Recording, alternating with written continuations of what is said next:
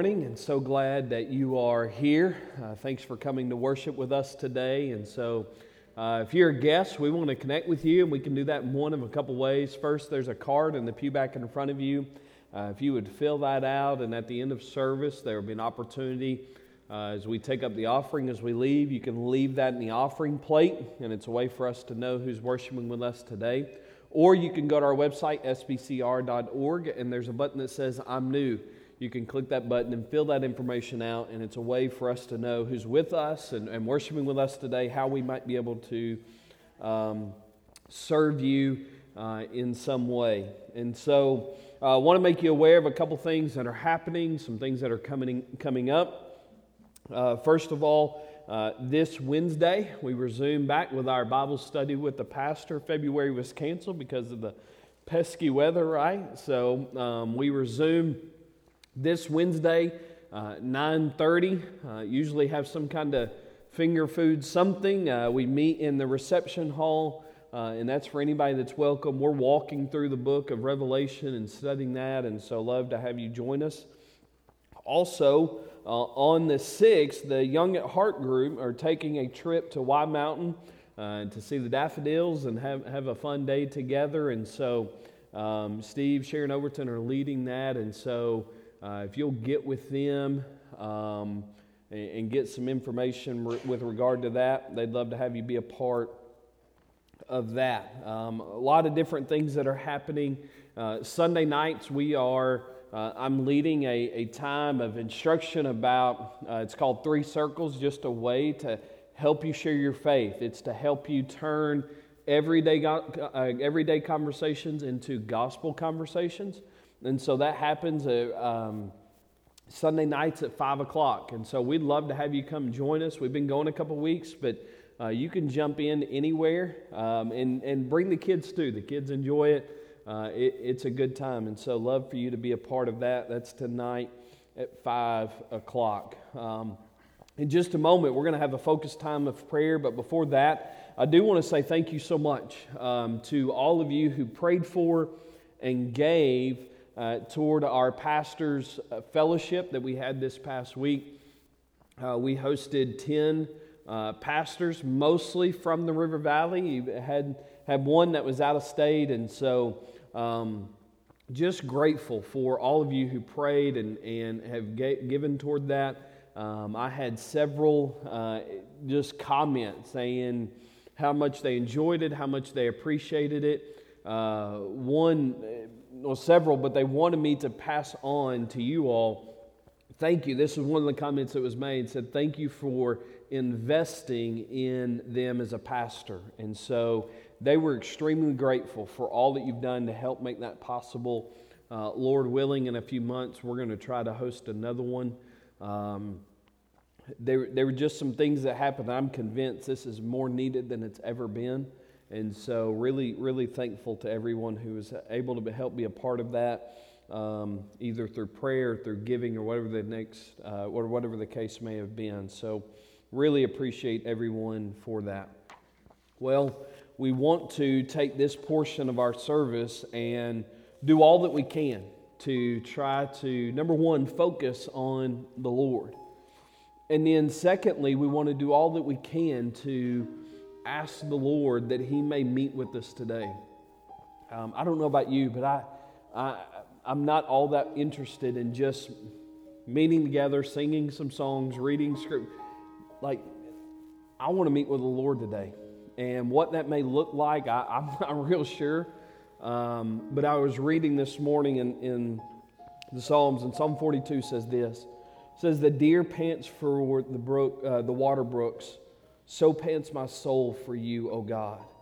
My soul thirsts for God, for the living God. When shall I come and appear before God?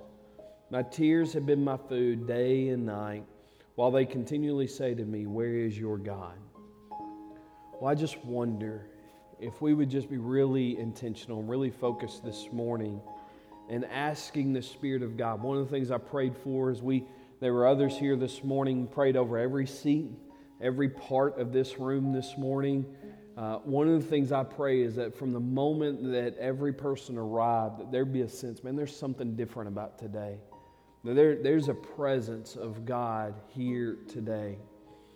And so we're going to have a focused time of prayer. And again, as we did last week, I'm going to encourage, I'm going to invite, and we pray in just a moment that there may be some of you that are willing and able um, to come and just humble ourselves before the Lord and join others here at the front praying. I mean, God's been sending a wave of what seems like revival across our nation. And why not here? Why not Second Baptist? Why not the River Valley? We need it. We need it. And so um, I pray that this morning that we have a desperation that the psalmist talks about. As the deer pants for water, so my soul pants for you, O God. And so, if you will, if you'll bow your head, close your eyes, and some of you may be willing and able, would you come and join others here at the front? Just, to, just as a time to say, God, we, we're desperate for you. We want you. We need you this morning.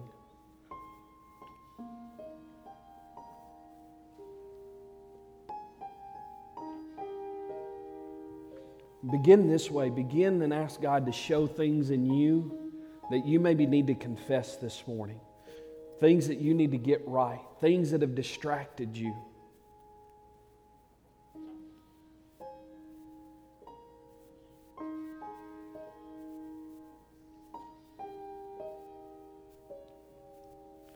Would you pray and ask God to remove every form of distraction? Every detail that would distract you from from focusing on Him, be it thoughts, be it whatever it may be, that, that God would give us the ability to totally focus on Him.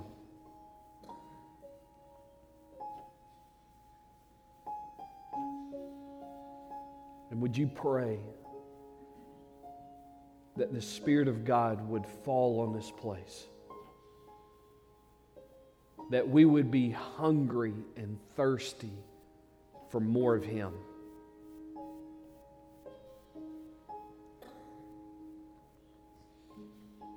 Would you pray that God would cultivate a fertile ground?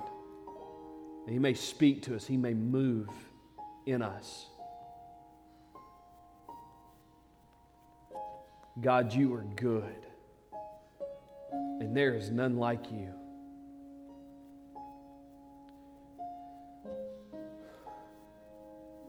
God, I pray. God, would you meet with us today? The Spirit of God, you would come and in, invade this place.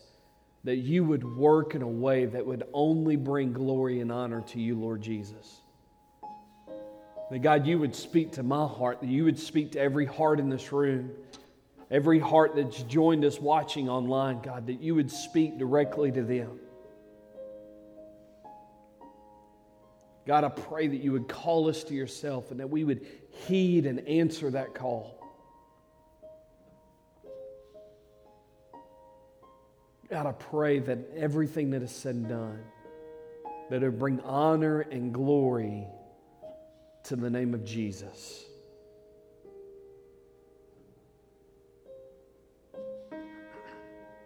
Lord, you're good, and there is none like you. I pray in Jesus' name. Amen. I just want to say, as, as the team gets ready to lead us this morning, in a moment, we're going to sing about the holiness of God. Man, the holiness of God is, is that God is set apart. And so, as we sing about the holiness of God, man, I, I want you to be mindful of how holy He is and how holy we're not. So, just be mindful as we sing unto Him this morning stand as we sing.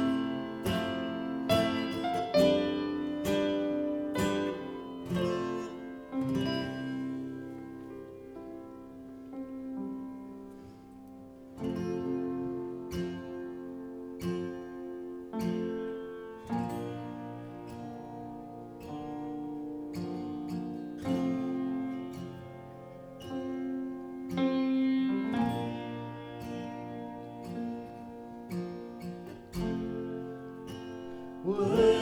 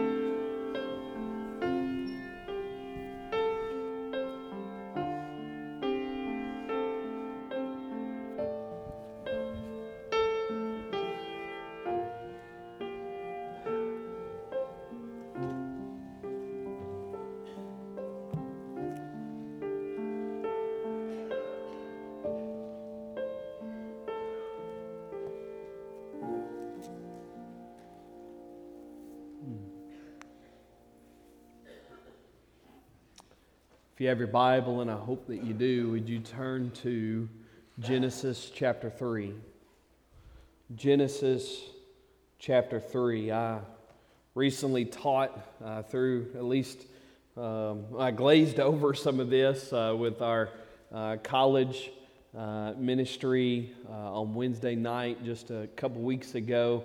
Uh, Wednesday nights, we have our collegiate worship service uh, from 8 to 9 o'clock. And this semester, we're walking through some doctrines of the Bible um, and trying to deal with some pretty uh, weighty things as best we can. And, and so, um, things such as doctrine of the Bible, uh, doctrine of God, um, uh, mankind, doctrine of man, where does man come from, and how does God create us to be, uh, creation, um, is heaven and hell real? And, and maybe we're just, we're wading into uh, some biblical doctrine. And so recently I walked through kind of a quick survey of Genesis 1 through 11. But this morning, uh, since uh, this week is just finished up Nehemiah and praying about where, where the Lord would lead us.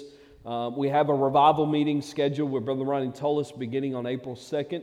Uh, we have put the 40 days of prayer guides out and available. They're, they're available to you. We're posting those online, we're sending them through email.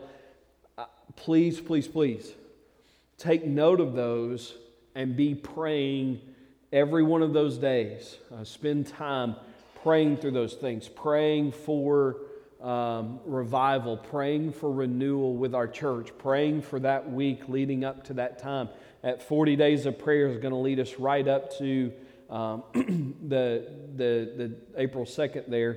Um, we're also going to have some cottage prayer meetings. And so um, Hosea says this He says, Break up your fallow ground.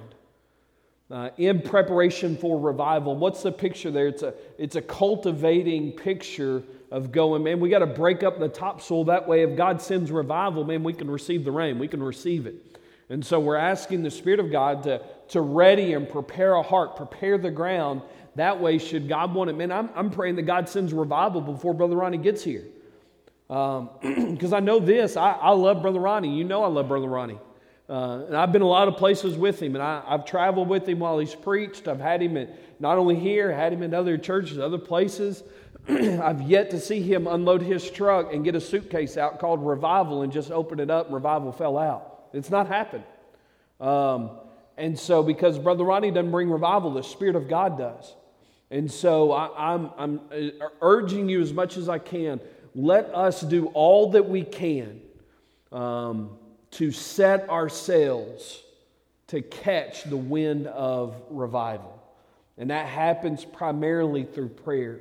Uh, and so, over the next several weeks, we're going to have some times where we focus on Sunday morning, focus on um, just trying to prepare the ground of our heart, trying to get ready, asking the Lord to do in us and through us. And again, my hope and prayer is that God does something uh, long before that, even. Um, and so, just going to encourage you in that way and encourage you uh, to be mindful. Begin inviting people. Be, begin in, inviting people. Get in that habit of inviting people to come to worship with you, to come and, and, and be a part uh, and join you for a worship service. And especially as we lead up to revival, a lot of emphasis on inviting others to come. And so, uh, Genesis chapter 3, I want to preach to you a message that I've titled uh, God's First Invitation. God's First Invitation. Uh, the Bible begins essentially, I know it's in chapter 3, but essentially it begins with an invitation and it ends with an invitation. Um, and so this morning I want to preach to you on God's first invitation. If you found your place and you're willing and you're able, will you stand with me in the honor of the reading? The Word of God. We're going to read the first nine verses of chapter 3. We're going to deal with most of chapter 3, but um, I want to read up to this invitation. Now the serpent was more cunning than any beast of the field which the Lord God had made, and he said to the woman, As God indeed said, You shall not eat of every tree of the garden. And the woman said to the serpent, We may eat the fruit of the trees of the garden, but of the fruit of the tree which is in the midst of the garden, God has said, You shall not eat it nor shall you touch it lest you die. Then the serpent said to the woman, You will not surely die. For God knows that in the day you eat of it, your eyes will be opened, and you will be like God, knowing good and evil. So when the woman saw that the tree was good for food, and that it was pleasant to the eyes, and a tree desirable to make one wise, she took of its fruit and ate. She also gave to her husband with her, and he ate. Then the eyes of both of them were opened, and they knew that they were naked. And they sewed fig leaves together and made themselves coverings.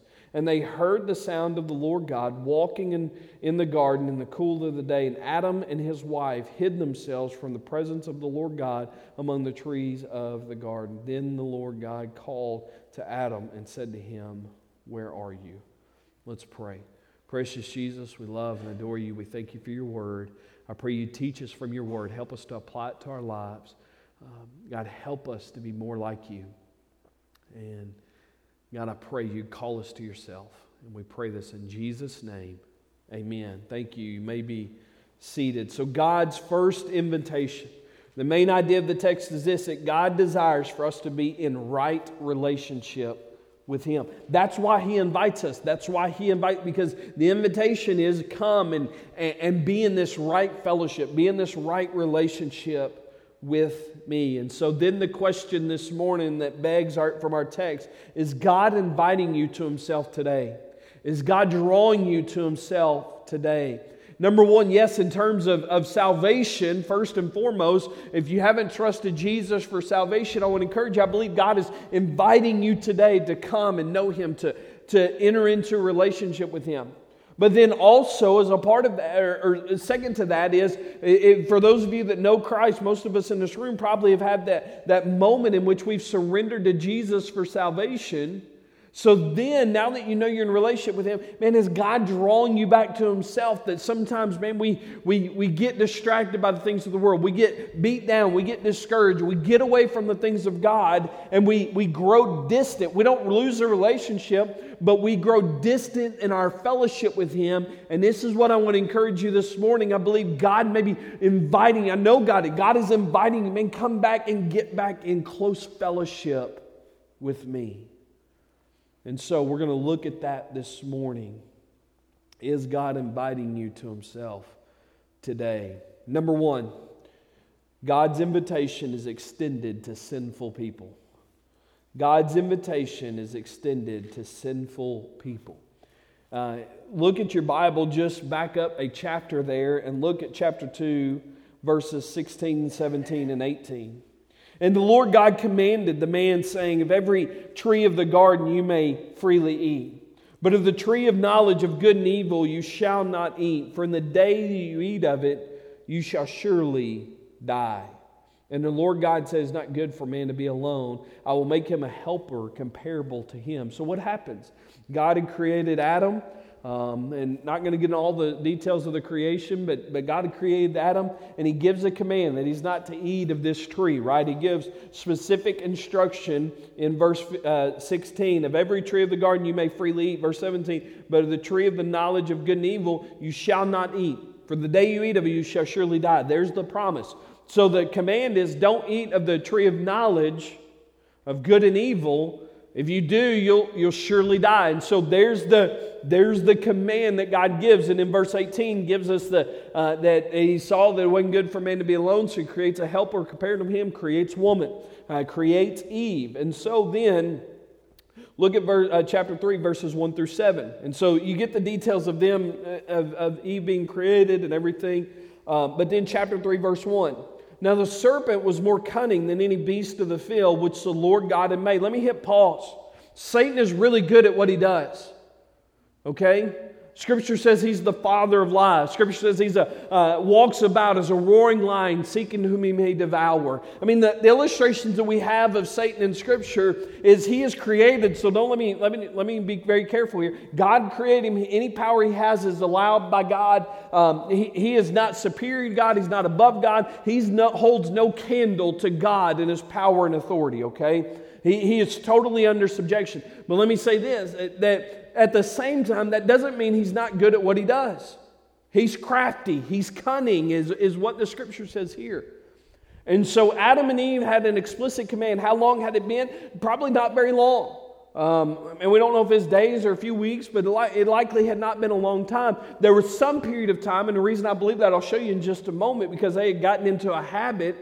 Uh, but nonetheless, There was, here it is that the serpent, um, and it, this is Satan embodied in this, and he is um, this demonic activity in which he is being cunning, he is being crafty, he's trying to deceive. That's what he does. And so he says, um, here, verse 3 says, More cunning than any beast of the field which the Lord God had made. And he said to the woman, Has God indeed said, You shall not eat of every tree of the garden? I don't have time to. There, Genesis 1 through 11 is so rich, but let me say this. One of the ways that the enemy will come against you, he'll, get, he'll try to get you to question the Word of God. This is what he does. Has God really said that? Are you sure that's what it says? And so, friend, I would just encourage you. This is why I tell you time, I mean, every Sunday, it's important for you to be in the Word of God. You need to know what the Word of God says. Because when you don't know what the Word of God says, the enemy comes against you and he says, Man, is that really what God said? And he begins to question and raise doubt, cause doubt. Okay? Verse 2 And the woman said to the serpent, We may eat uh, uh, the fruit of the tree of the garden.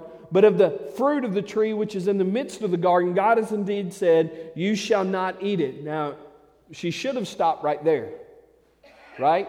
Because that's what they were told. That's what Adam was told. Now, here's the deal Adam and Eve, we're going to see they're both at fault. They both have sin. They both sin against God here. and, and I'm about to show you where Eve goes wrong initially, but here's the deal she's going to go on. Well, let's look at this. It says, You shall not eat, nor shall you touch it, lest you die. Did you look back at chapter 2, 16 and 17? God never says that. he never says it. He says, You shall not eat it, but he didn't tell him he shouldn't touch it. It's as important for you to know what the Word of God says and what the Word of God does not say. Uh, scripture condemns both taking away from the Word of God and adding to the Word of God. And so, listen, Eve is wrong here, but then the other side of that is going, we have to ask the question did, did Adam appropriately take his responsibilities as important as he should have? Did he over communicate? Did he communicate the message in the wrong? We don't know. But we know in this moment that the enemy is crafty, he is cunning, he questions the word of God, and then here Eve responds, and she does not respond accurately. She adds to it. Verse 4 Then the serpent said to the woman, You will not surely die. There he is, he's questioning it. He is outright going against what the Word of God says. If you don't know what the Word of God says, the enemy will come against you and he'll cause you to question, cause you to doubt it. Is that really what it means? Is that really the context? Many it cause doubt. And then he'll flat out contradict it. And you won't die. That's nonsense. That doesn't make any sense. And he comes against them. Notice his reasoning, verse 5 For God knows that the day you eat of it, your eyes will be open, you'll be like God, knowing good and evil. So who's he blame here? He blames God. He, man, you, no way. That's not, that, that won't happen. You know why God doesn't want you to do that? It won't be fun. It won't be enjoyable. I mean, you'll, you'll know. I mean, and he, it's, he paints God as this, this um, wickedly jealous God that will somehow lose power or authority by, by Adam and Eve and what's happening here. But man, he, he is attacking what the Word of God says and he's attacking the character of God. And friend, if you and I aren't careful, we'll be, be deceived and we'll be trapped into the same thing of going, man, that's not really what the Word of God says. God, the, the Word of God doesn't really condemn cohabitation. The Word of God doesn't really condemn uh, uh, in these, these things of, of sexuality outside of what the Scripture says. That's not really what it says. And besides, I mean, he, man, he, he just doesn't want you to have any fun. He wants you to enjoy it. He begins to question and doubt the Word of God. Verse 6. So when the woman saw, notice this, saw that her tree, the, the tree was good for food there's lust of the eyes. First John uh, paints sin falling in three categories lust of the eyes, lust of the flesh, and the pride of life. And again, there's more here than I can preach. But there's the lust of the eyes, that it was pleasant to the eyes. Uh, there, there's man lust of the flesh, and the tree desirable to make one wise. Pride. She said, Man, if I eat this, I'm going to be smart. I'm going to be wise. She took of its fruit and ate. She also gave to her husband with her, and he ate. And there's sin. They've sinned against a holy God.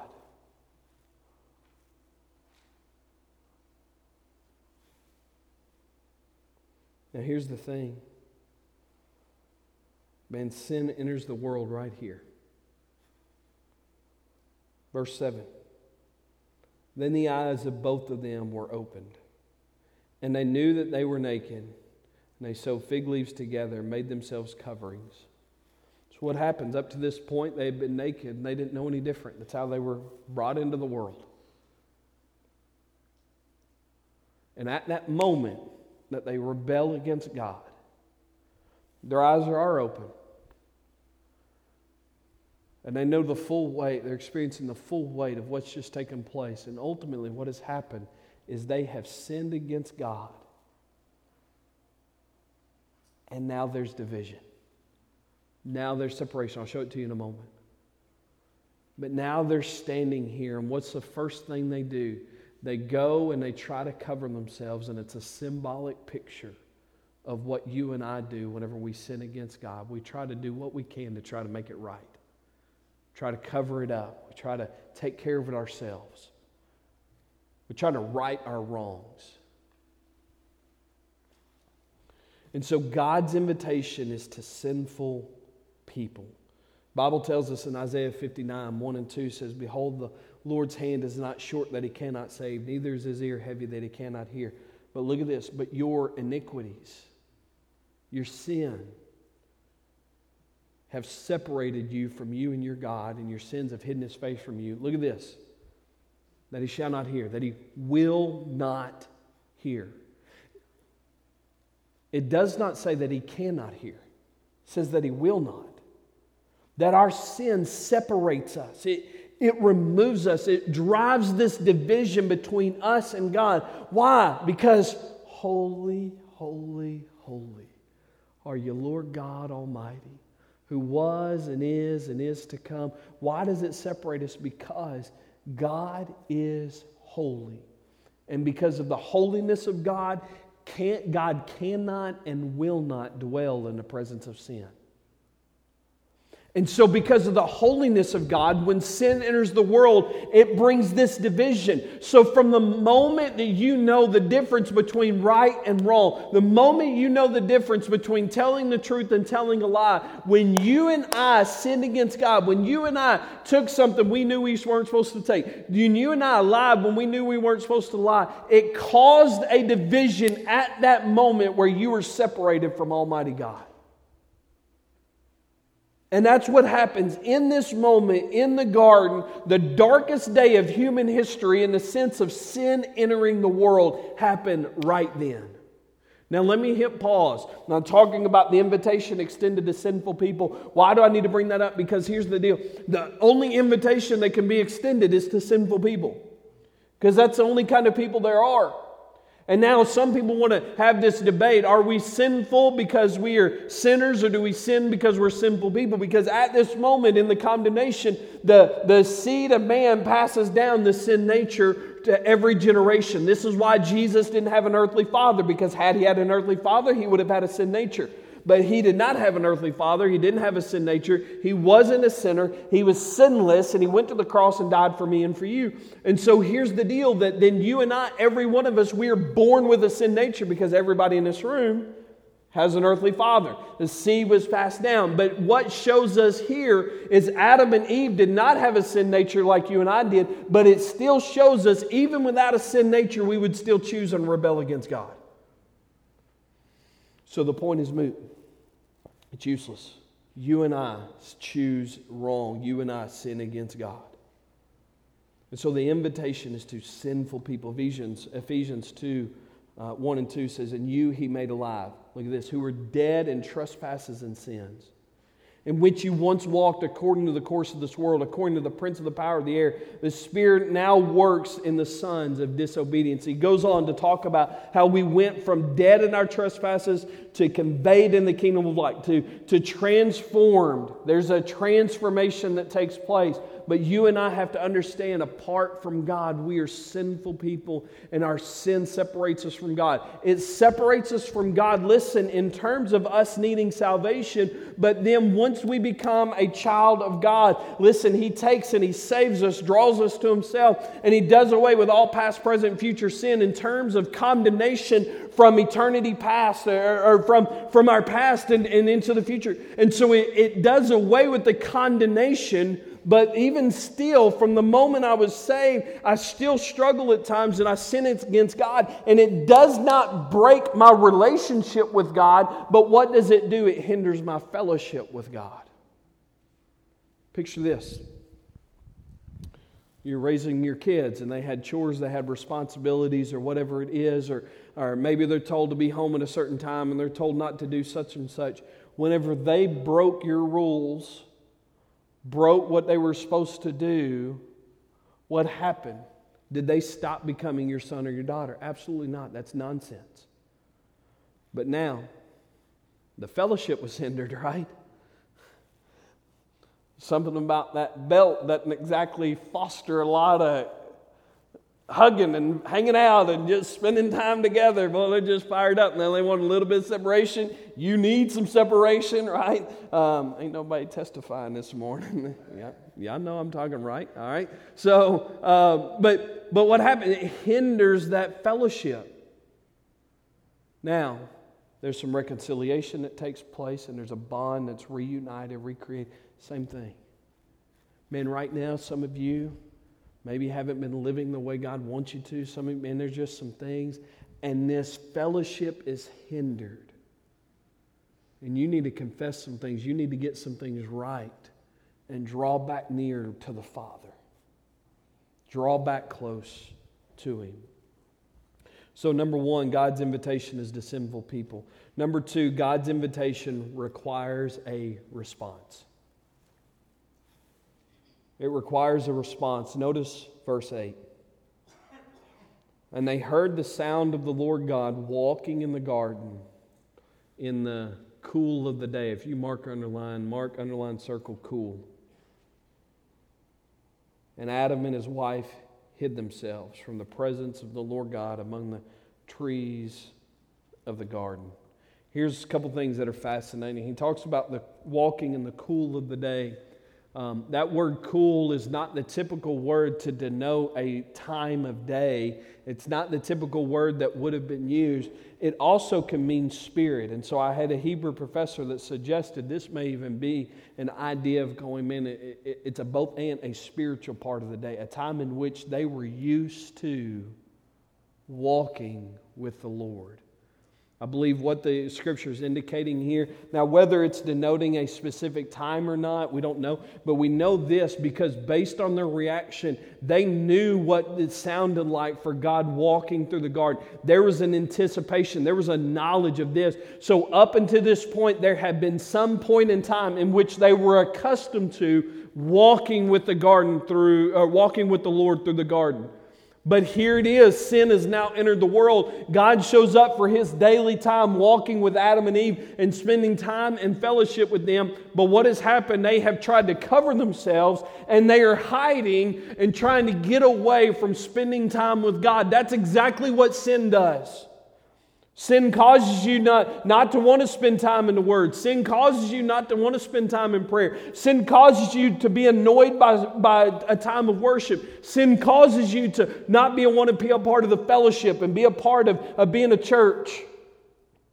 Sin causes you to want to separate from the things that we know that we need and long for. And they heard the sound of the Lord God walking in the garden in the cool of the day. And Adam and his wife hid themselves from the presence of God among the trees of the garden, which is hilarious, right?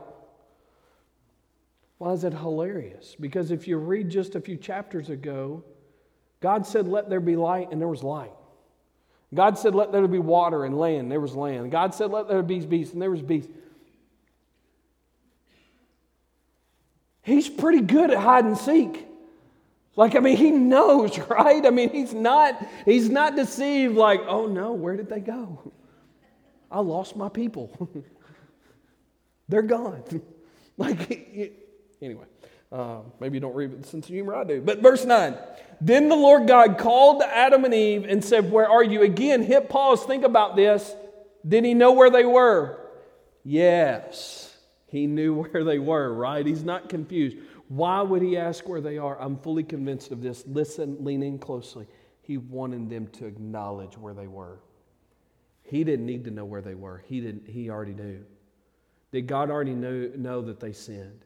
Did God already know that they're hiding themselves? Did God already know that they're trying to cover up their sin? Did God already? He knew. And so the invitation is not for the sake of God, it's for the sake of us. Where are you? Hey, can I just hit pause this morning? Some of you know, don't know Christ, and it may be that God's saying, Where are you this morning? He knows right where you're at. He knows what's happening in your life. Some of you need to respond. You need to repent and believe on Jesus. But can I say to you, some of you who know Christ, it may be in a different way, not for salvation, but, re- but for restored fellowship. Maybe some of you, God is saying, Man, where are you? And it's not that He doesn't know where you're at, it's Him going, Man, I, want you back in a close fellowship with me. He goes on, verse 10. So he said, I heard your voice, talking about Adam, in the garden. And look at this I was afraid because I was naked and I hid myself. Sin causes you to have all sorts of feelings and perception about God that aren't true and aren't real.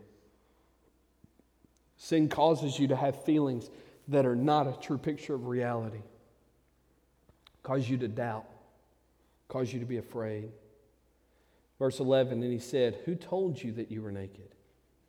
Have you eaten from the tree which I commanded you that you should not eat? So hit pause again. Here he is. He's asked, Where are you? Who told you that you were naked and afraid? And did you eat? Did he know all of those things? He knew the answers to every one of those. Okay? Jesus has the cheat code, he, he knows. So, what's the deal? He's wanting them to acknowledge their sin. He's giving them an opportunity to confess this and turn from it and acknowledge it. And so, here's good old Adam. Man, you feel good about yourselves because you, you know, you watch the interaction with Satan and, and Eve and think, yeah, Adam wouldn't have done that. Well, he did eat of it, so there you go. But now here, here's verse 12. Here's your chance, okay? Then the man said, The woman whom you gave me. a boy. Yeah, that, that's a way out of this thing. Number one, blame the woman, okay? Some of you guys are ducking your head. I see you. I got you. Ain't your first time, right? Easy, wives. Don't be jabbing your husbands right now, right? You coming. You, you're in the next. but he says, the woman, then what's he do? The woman you gave me. Hmm. He may have just stopped at woman. he might have lived to tell about that one, but the woman whom you gave me. So now he's transferred the blame to God, right? Isn't that what sin does? Some of you living in your sin right now, you're blaming everything except for taking accountability. Well, the culture says it's okay. So and so says it's okay. Is it really that big a deal? Has God indeed said? The woman whom you gave to be with me, she gave me of the tree, and I ate. And the Lord God said to the woman, What is this that you have done? The woman said, The serpent deceived me, and I ate. So she blames the enemy.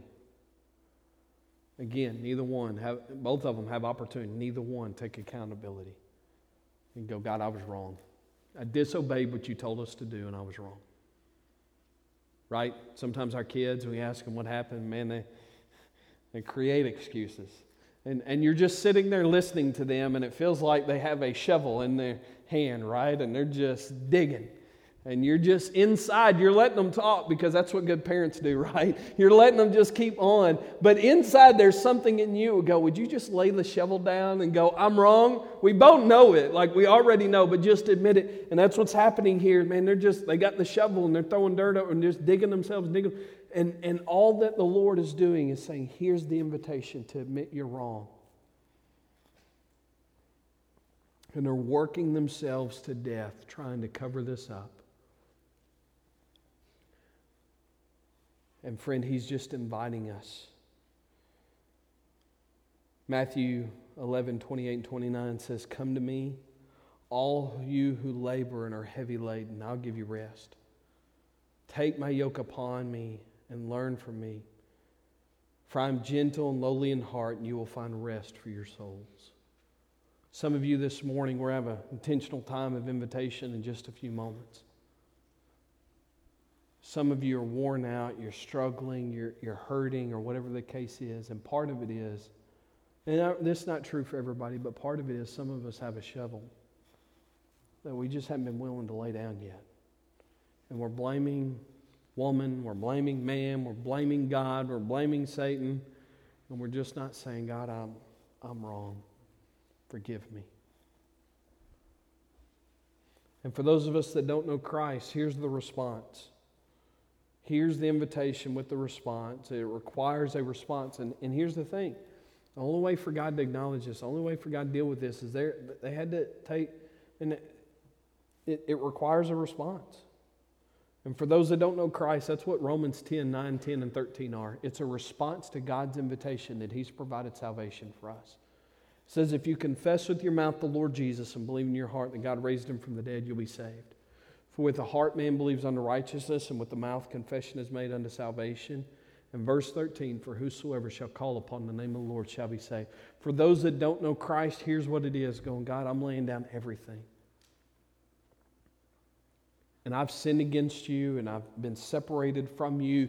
You've done all that it takes to be saved through your son Jesus, and here I am. I need that. I need you. I need to be saved.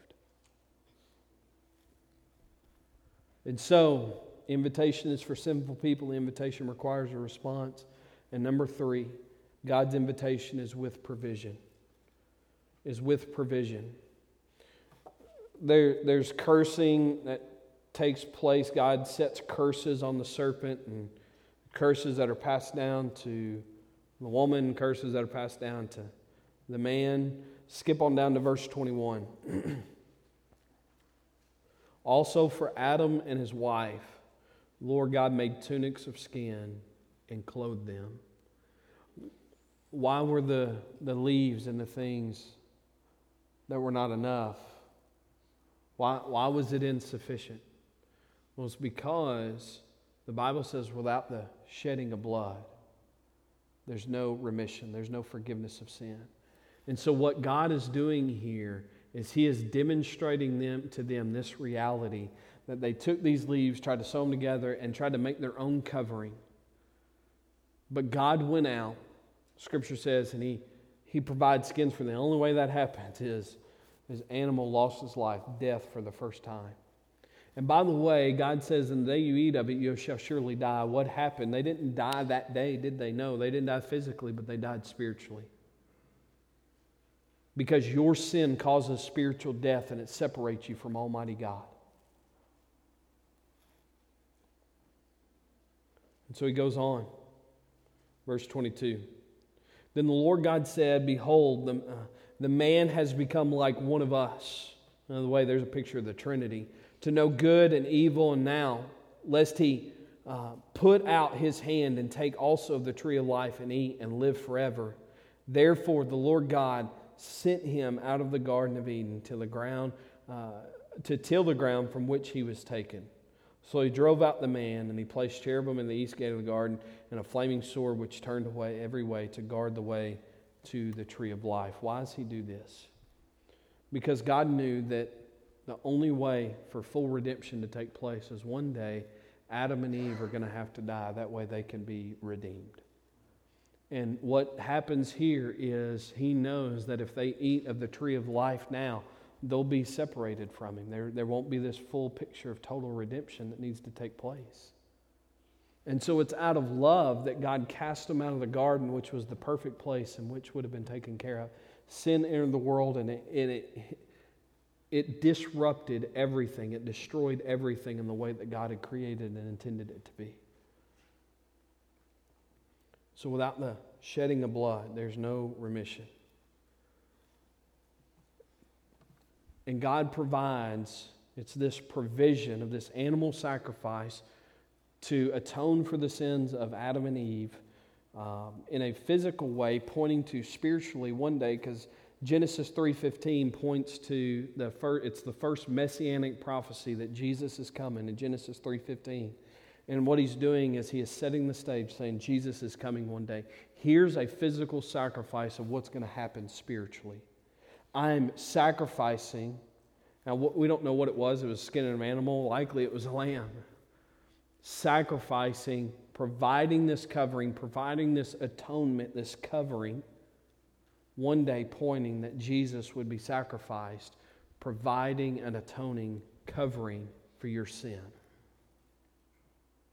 And so, the provision that God gives to all of us is John 3:16. For God so loved the world that he gave his one and only son that whosoever believes in him shall have everlasting life. Friend, heaven, or excuse me, friend, hell was not created for you and I. It was created for Satan and his demons. Sin causes us to miss heaven and spend eternity in hell. But God provided for us through His Son Jesus that you and I could have a saving relationship with Him and you could know that you have a relationship. And how do we receive that gift? How do we receive that provision? Romans 10, 9, 10, and 13. Confess with your mouth, believe in the Lord. For whosoever shall call upon the name of the Lord shall be saved.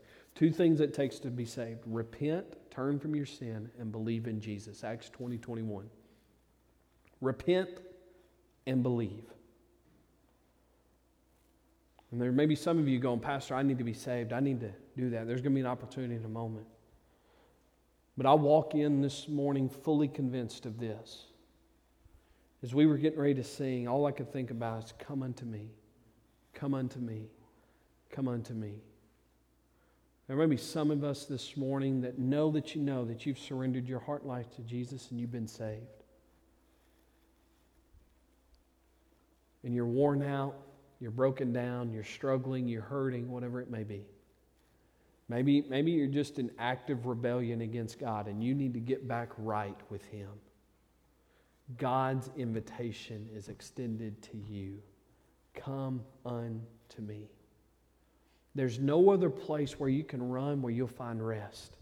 There's no other place where you run where you find forgiveness. There's no other place to run in which you can, man, just surrender everything to Him and be renewed and be strengthened. It's painful and it hurts and it's hard, but, friend, I'm telling you, this is what revival is. Revival is when you and I get over the pain of seeking God's forgiveness, the pain of, of admitting that we're wrong and going, God, I don't know. I don't care what that is. The, the cost is too great. And I'm just coming back to you. I'm returning to you. That's the invitation this morning. And so, if you will, I just want you to bow your head and close your eyes for a moment.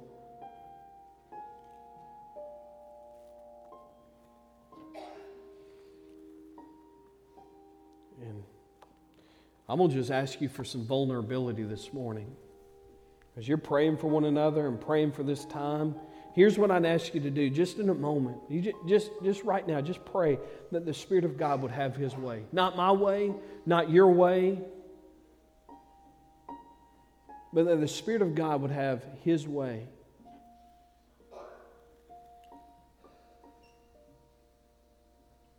And we're going to have a little bit of an extended invitation here. And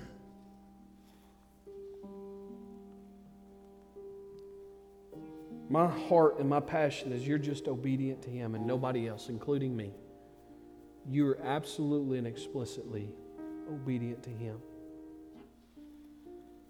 But I just believe with all my heart there's some people in our church today that need some people to pray for them. Need somebody to come alongside and, and, and just be fervent in prayer. But there may be some here that don't yet know Christ. That you, man, God spoke to your heart and you said, man, Pastor, I need to be saved today. Here's what I want to encourage you to do pray right now where you're at and ask God to save you. Ask God to forgive you of your sins and be the boss of your life. You may pray something like this Say, Dear God, I know that I'm a sinner. Jesus, come into my heart, wash away my sin, be the boss of my life. Save me, Lord Jesus. As you remain in the attitude of prayer, if you prayed that right now, here's what I want you to do. There's a card in the pew back in front of you. I want you to take that out right now, write your name on it, and check that you prayed to receive Christ today. Man, if it means that it's that important to you, you're that desperate for you, man, I want to encourage you to do that. But for the rest of us, some of you that say, man, Pastor, I need somebody to pray for me today.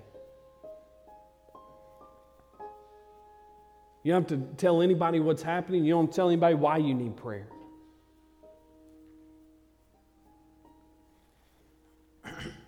But if that's you, would you just slip your hand up in the air and say, Brother Chris, I, I need somebody to pray for me today? Amen. Amen. Amen.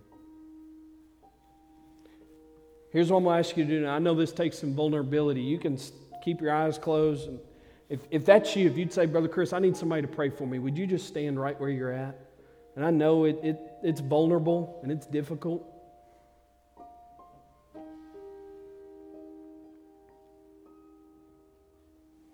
I'm going to ask you to do something else, and I know this is really uncomfortable. I'm going to ask those of you that are standing, will you come to the, come to the front here? Some of you aren't physically able to kneel down. Maybe you just want to come sit on the front pew, or you want to, if you can, I want you to kneel because I'm going to ask somebody to come pray for you. And maybe you just stand close, that's easier for you. Uh, but you can just kind of spread out a little bit. If you're able to kneel, kneel. If you can't, that's all right. If you need to sit on the front pew, you sit on the front pew.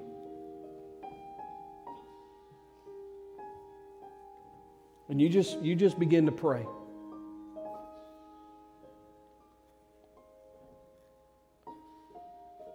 I'm going to ask some of our church family. Man, God's got you here for a reason.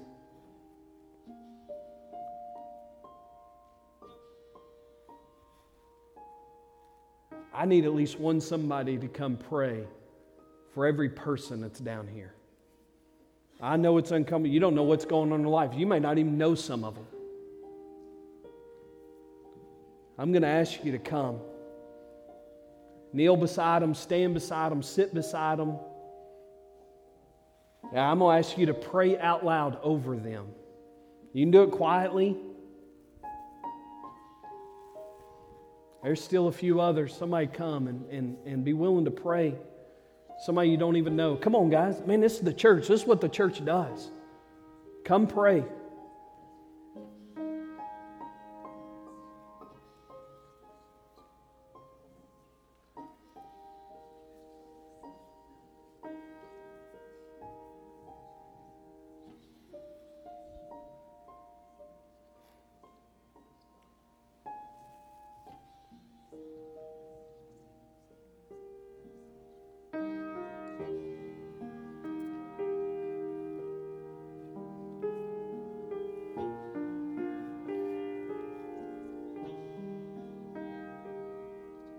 You're still seated, you just, man, just be praying for these people.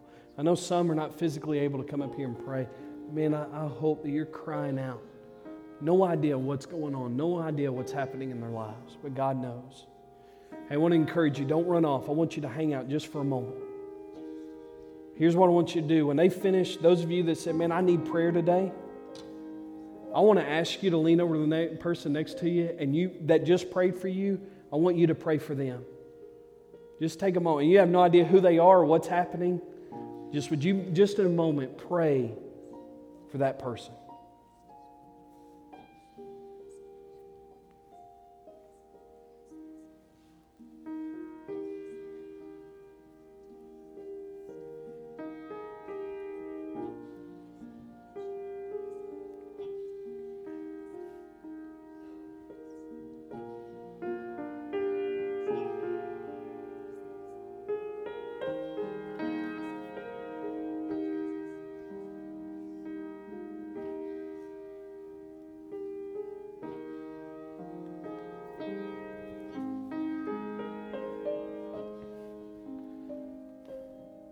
God in heaven,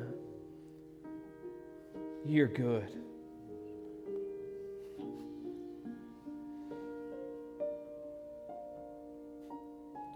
God, and to think that you would invite us to yourself. That God, you would say, Come unto me. And God, I, I have no idea the burdens, the struggles, the pains, the heartaches, physical struggles, the spiritual ones, the emotional ones. God, no idea what's happening and what's going on in, in, in so many lives that are among our church family today.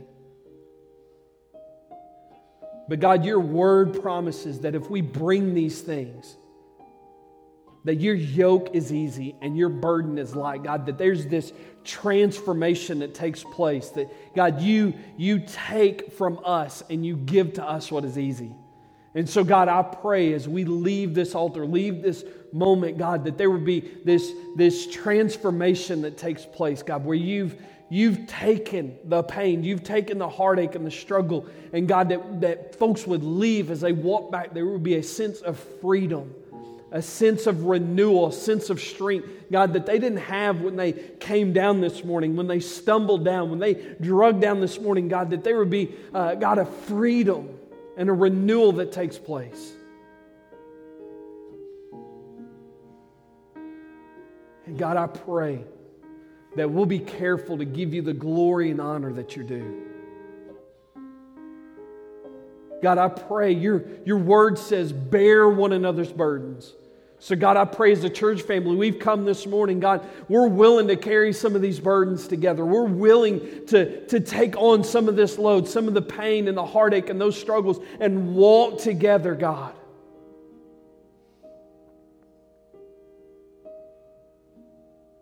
God, I pray you give us grace to get over ourselves and be desperate for you. God, help us to see and know and love one another. God, and I pray for those that, God, are,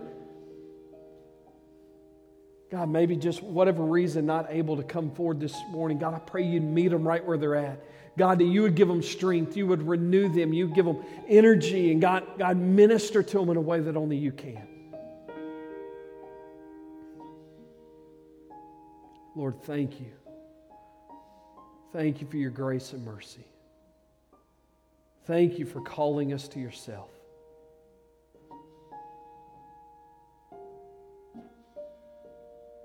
Holy, holy, holy are you, Lord God Almighty, who was and is and is to come. In Jesus' name,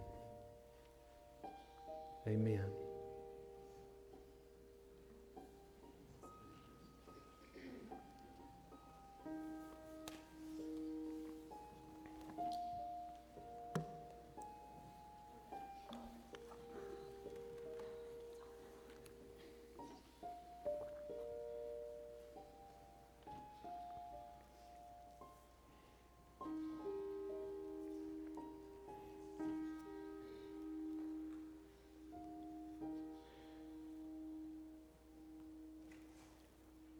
Continue praying for one another. Continue praying that God would work in our church, that God would work in the River Valley. Man, continue praying that God will send a revival, awakening, I don't care what you want to call it, across Arkansas Tech, in our community, in our state, and beyond. So I want to encourage you to be praying for one another. Let me say this. If you prayed earlier and said, Man, I asked Jesus to save me, I want to encourage you, fill that card out. I'll stand in the back door in a few minutes. You come, say, Pastor, hey, I prayed and asked Jesus to save me today. Man, I want to talk to you. I want to encourage you. I want to, I, I want to be a source of encouragement to you about that, okay? I'm going to ask some of our men if you would get ready to help take up um, our offering as we prepare to dismiss. And. Um, Friend, I'll just tell you this that um, I want to encourage you to get to a place where giving is an opportunity, not an obligation. Um, and we, we, want, we, ought, we need to give out of obedience. Don't, don't misunderstand. There's sometimes we need to do things even when we don't feel like it or we don't fully understand. Um, and, and I believe God honors that obedience. Yet at the same time, I want to encourage you man, God loves a cheerful giver. It's an opportunity to give unto the Lord um, and, and worship Him through our giving. And so, hey, I hope you'll be back with us tonight at 5 o'clock. Uh, pay attention to your bulletin as the activities for the next week. There's several different opportunities. Uh, be praying for one another, uh, love, encourage one another. Uh, let's stand together. Um, and I want you to know, uh, as your pastor, man, I, I love you in the Lord and thank God for you. So let me, let me pray. Jesus, you're good, and we love and adore you. I pray, God. Um, thank you, God. You heard our prayers and you met with us today. God, I pray that we wouldn't leave uh, just content for one brief moment. We would leave hungry for more of you. Um, go before us and behind us. Help us to be a witness for you. Uh, Lord, I pray you bless the offering for your glory and name's sake. I pray in Jesus' name. Amen. Here I come to worship. Here I come to.